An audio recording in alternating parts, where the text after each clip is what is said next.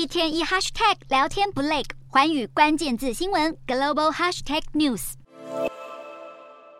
美国总统拜登毫无预警下突袭式访问乌克兰，占满全球媒体版面。各国专家与记者纷纷猜测拜登此行的真实目的。这一位美国 CBS 驻外记者当时就在基辅亲眼目睹这场历史性访问。至于拜登总统到底在美乌领袖联合记者会中宣布什么样的军援细节，记者也对此解释了一番。外界对拜登访乌已经出现两极看法。有学者分析，拜登证明美国将全力抵抗霸权主义扩张，但另一派专家却认为，美俄之间的强烈对抗可能也因此加剧，还有美国观察学家主张，拜登与泽伦斯基肩并肩视察基辅街市，高调宣布军援。其实要警告的对象不只有俄罗斯，还有中国。另一方面，俄罗斯电视台也大肆报道拜登访乌。但许多专家上政论节目，爱国心大喷发，纷纷表达极端的主战立场。一名政治学者甚至认为，俄罗斯其实当场就能击毙拜登，不过这么做可能太过火了。尽管拜登访乌目的众说纷纭，但白宫官员透露，这趟旅程策划期间，拜登就曾被劝阻过很多次。不过他一再坚持，一定要在战争满周年前夕亲自前往基辅，暗示美国对俄中霸权主义扩张毫无畏惧，而且永远不会低头。